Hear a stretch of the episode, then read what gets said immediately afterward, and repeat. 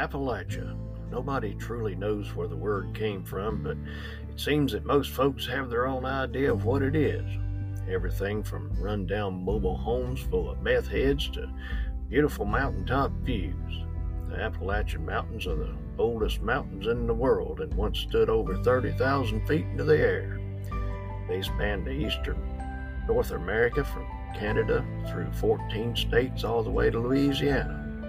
Hello, I'm Larry Bentley, and I was born and raised in these very mountains. I, for one, know that they're a source of unending tales and adventure. I also know that the views of an Appalachian as to what happens outside these mountains is a bit different than one might think. Join me as uh, we take a journey through these old Appalachian mountains and beyond. I think you'll be surprised at how it goes. Welcome to Season 3 of Appalachian Murder, Mystery, and Legend.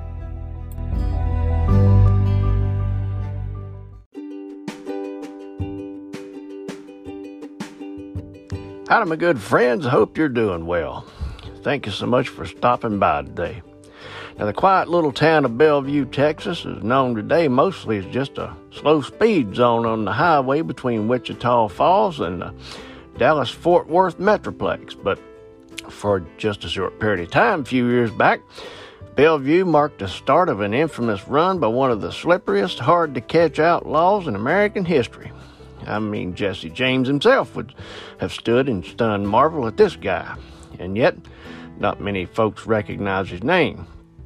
Maybe it's because he was wasn't born and raised in out west like all the other outlaws and didn't start out life with the outright intention of doing anything wrong. In fact, he did pretty much everything right up until life just used him as a football to kick itself one too many 60 yard field goals, and the man finally said to hell with it. So set a spell and take your shoes off, and let me tell you about the Alabama Robin Hood.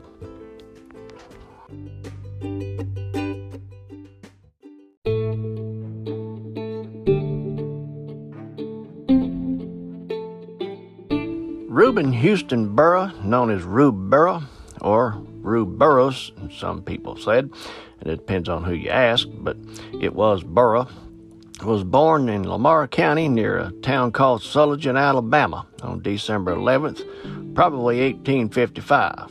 Although, once again, it could have been 1854 or 1856, depending on who you ask. Now, his tombstone does say 1855, though, so that's what I'm going with. Of course, his tombstone also says Burroughs, too, and that ain't right. He was born on the farm of his parents, Alan and Mary Carolyn Terry Burrow. Rube was one of ten children, and their mother was known in the area as Dame Burrow, the powwow witcher. When they were little fellers, Rube and his brother Jim used to get all worked up over the tales of the outlaw Jesse James and his gang. The only trouble he ever caused as a young feller was when he put on a mask and robbed a neighbor at gunpoint at the ripe old age of 15.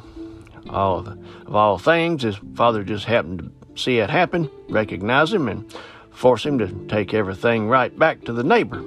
And that netted him a trip to the woodshed where, even when I was still a little feller, they used to work things like that out.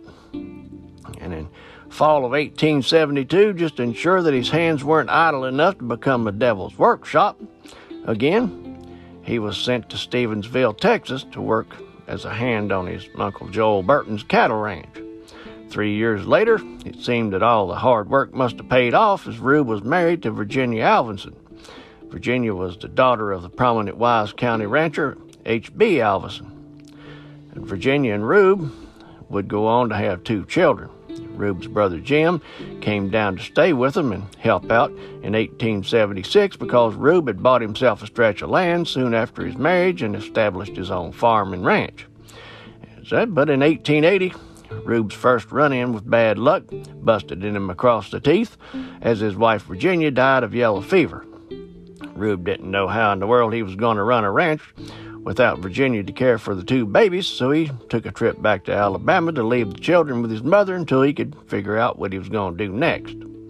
He went back to Texas and buried himself in the ranch because it was some of the hardest work there was back then. It was incredibly hard to make a living in those days doing what Rube was doing. If just one cow died, that could mean the difference between making it and breaking it for the whole ranch.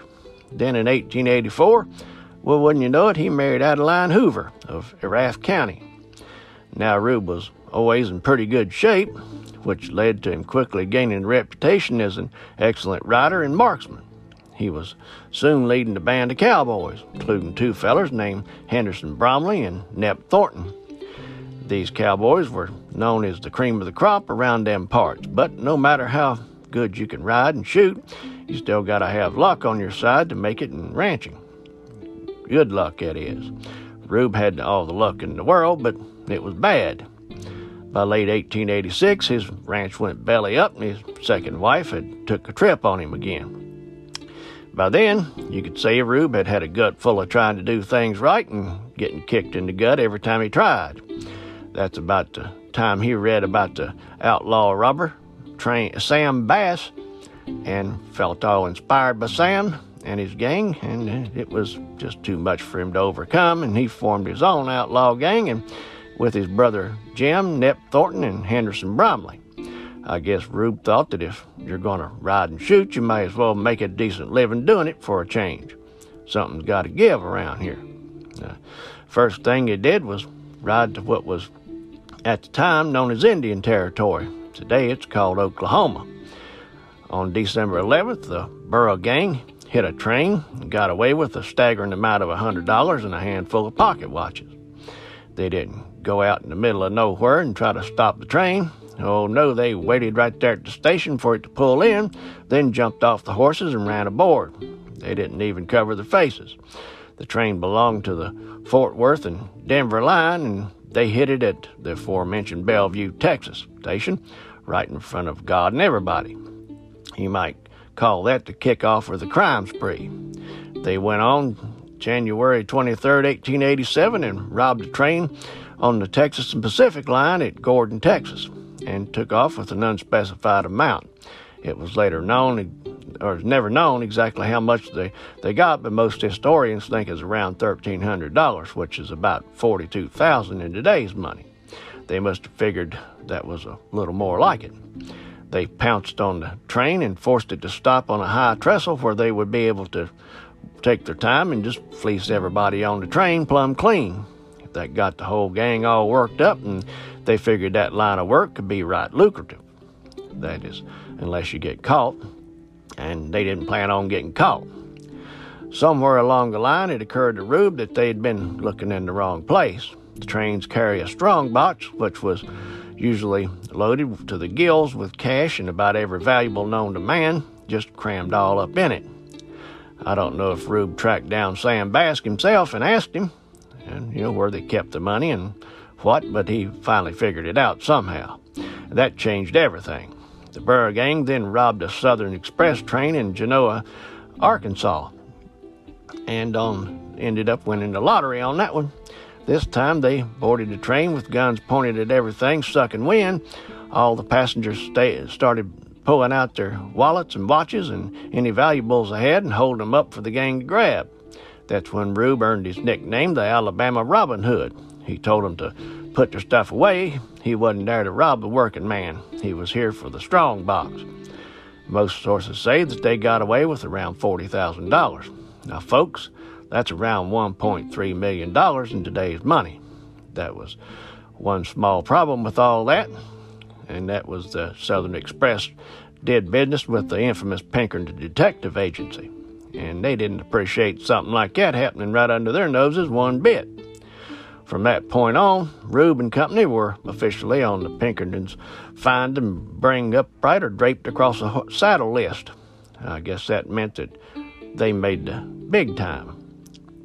After running off into the Texas Hill Country, where Rube was a little more at home, they took the long way home and just went about their business as normal to try to keep from drawing attention from folks that didn't want attention from.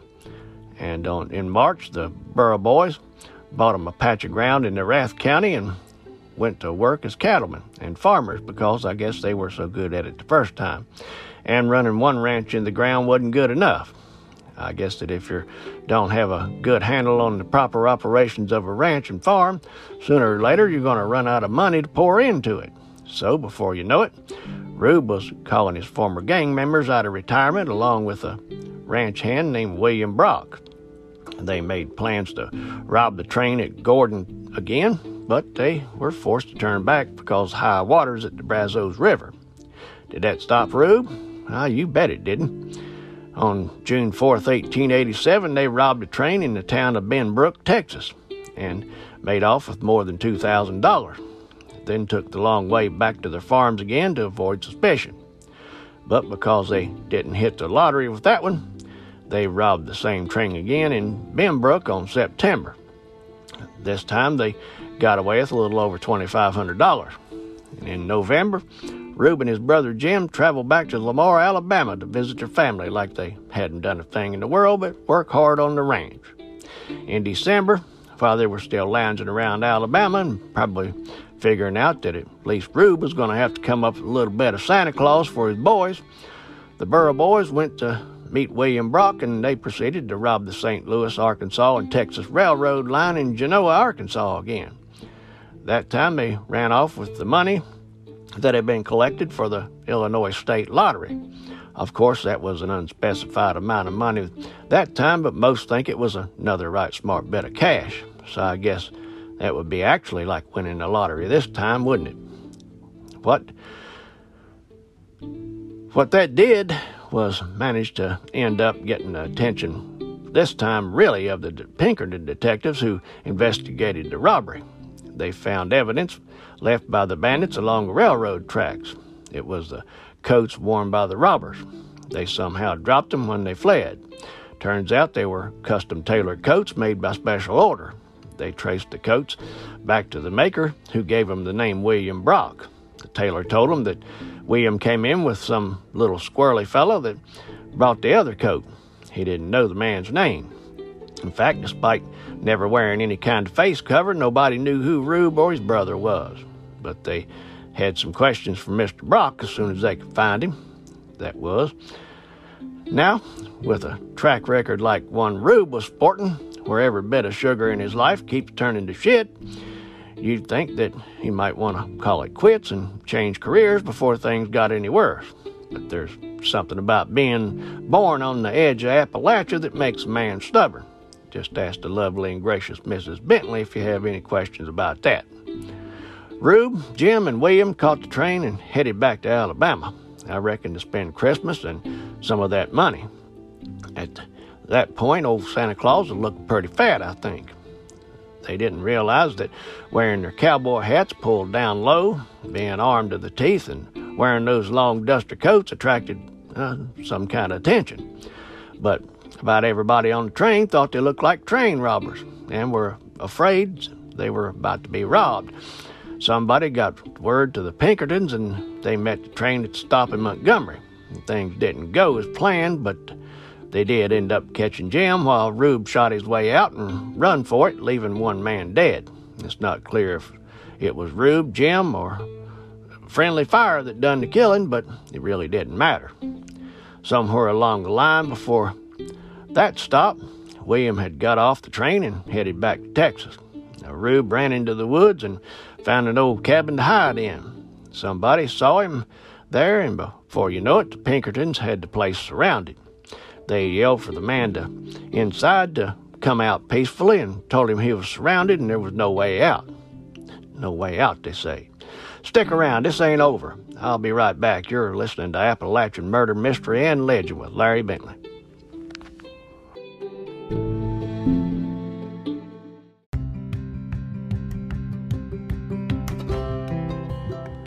No way out, they said.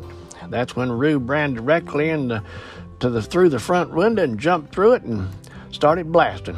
Of course, the Pinkertons dove for the tall grass and started shooting back. Bullets were flying in every direction you could imagine as Rube kept running. One of the Pinkertons' detectives was standing guard at the corner of the house with a double barrel shotgun as Rube flew by him. He unloaded both barrels of bird shot on Rube from about six or eight feet away. Rube saw him at the last second and held up the tail of his duster coat like Batman does his cape, and the man watched the shot roll right off the leather duster like water off a duck's back. The bullets went through about every piece of clothing Rube was wearing, but not one of them hit him as he disappeared into the woods again, running hell bent for leather. In fact, most of the information I've read through the years have the bullet holes in his clothing between 9 and 13. He must have been fast, and I mean Deion Sanders fast, to just plain outrun a whole posse of well armed, experienced Pinkerton detectives who were trying to kill him right there.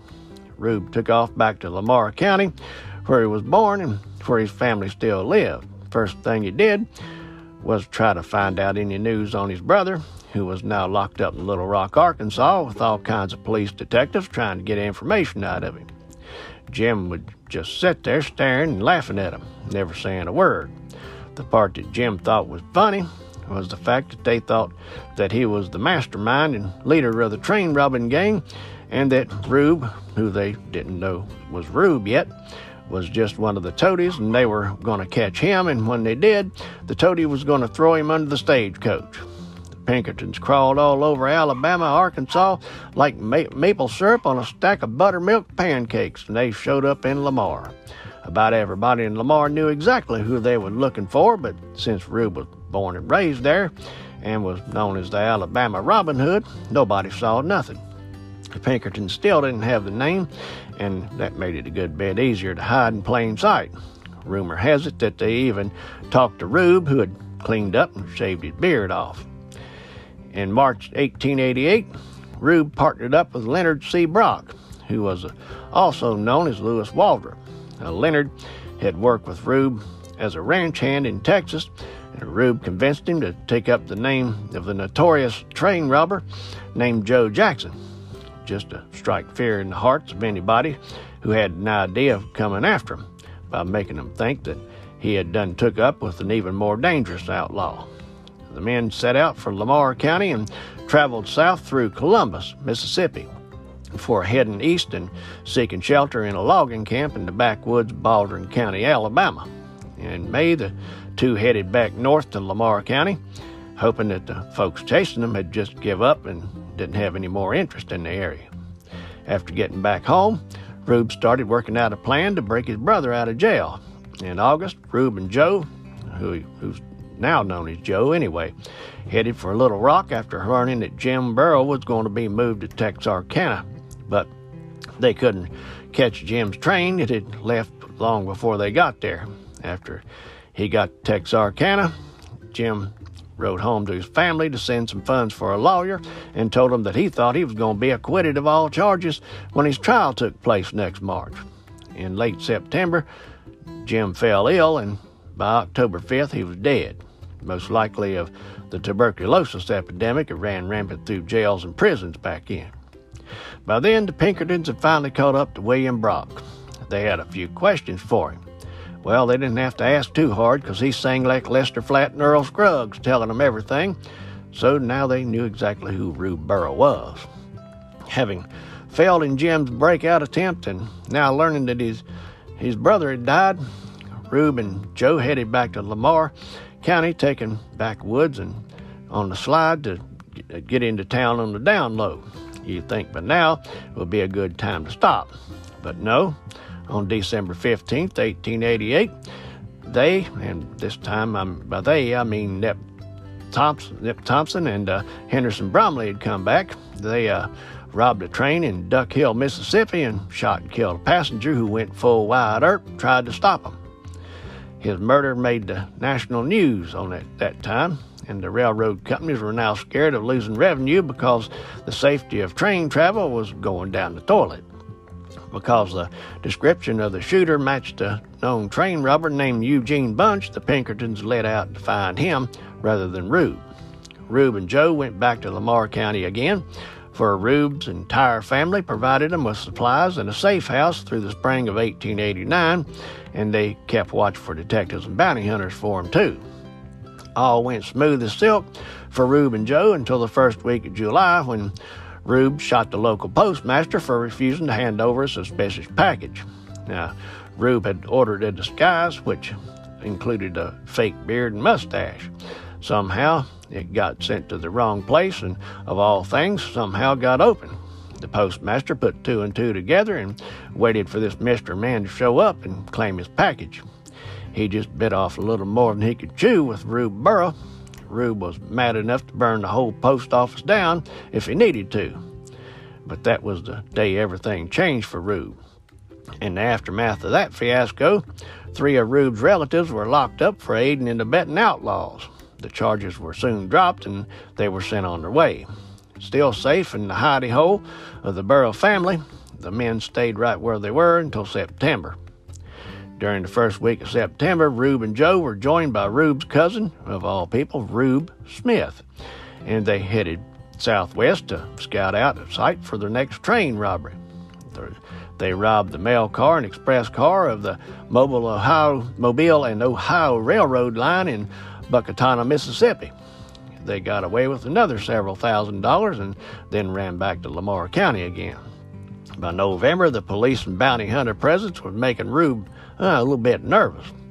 With the help of his father, Rube and Joe bought him an ox cart and took off to Flomaton in Escambia County. And they got there on December 14th, 1889.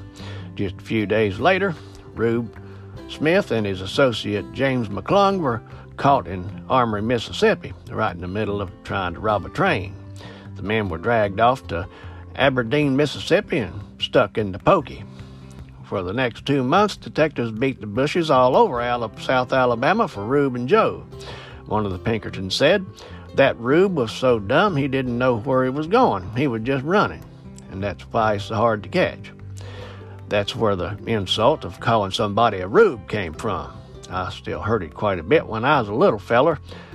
But uh, in early February, a detective questioned a ferryman in a crossing near Milton, Florida, and learned that Rube and his companion had split up and after reaching Flomaton, and that Rube and his had been working at a logging camp in Santa Rosa County, Florida, just across the Yellow River. Now, once again, Rube smelled something, smelled them coming, and somehow figured out that there was about to be an ambush somewhere along the, his grain hauling route. Now, when that all went down, there was no Rube Burr to be found. He took off again. Joe, on the other hand, was captured on a train in Fernbank Station in Lamar County, where he had traveled to maybe try to re- reunite with Rube. After his arrest, he was taken to prison in Memphis, Tennessee to wait his nice meeting with the judge and 12 of his peers. On September 1st, 1890, detectives learned of the robbery in an L&N train in Pollard that apparently Rube had pulled off all by himself. Detectives traced him back to a camp in Santa Rosa County, Florida, and took up watch on a home of the family that Rube had been staying with.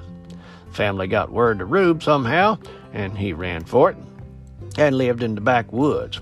So outside Demopolis in Marengo County, Rube got recognized by a man, who, a man who tricked him into stopping by a friend's house for dinner, and who, with the help of the friend, pounced on, held Rube until the detectives got there. Yeah, it didn't come easy. It took five men to wrestle Rube into restraints, and he was still about to drag them all out of the cabin door before they could get him all tied up. Rube was then tied to a horse and taken to Linden in Marengo County seat. And on the morning of October 9th, 1890, Rube hadn't been in custody for a half a day when he attempted to escape by getting the police to untie his hands so he could eat, then pulling a hidden pistol on him. He talked and joked with them until they actually started liking him. He told them that he had some ginger cookies in his backpack and he would share it with them if they'd just bring it to him. Now, he made his way to the front of the jail where he wasn't about to leave without his lever action rifle that they took from him when they dragged him in.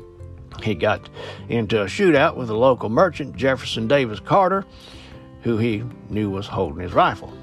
He told Mr. Carter to hand over his rifle or he's going to blow his head off. Mr. Carter brought his gun out smoking, and so did Rube. Rube emptied his pistol, striking Mr. Carter once in the abdomen before Mr. Carter had one shot left and shot Rube in the chest as he was turning to run, and that killed Rube instantly.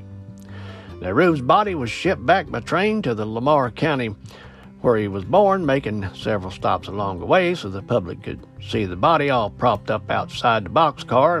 And the several pictures exist. You can probably see it on the website, Appalachian Murder Mystery and Legend Podcast on Facebook.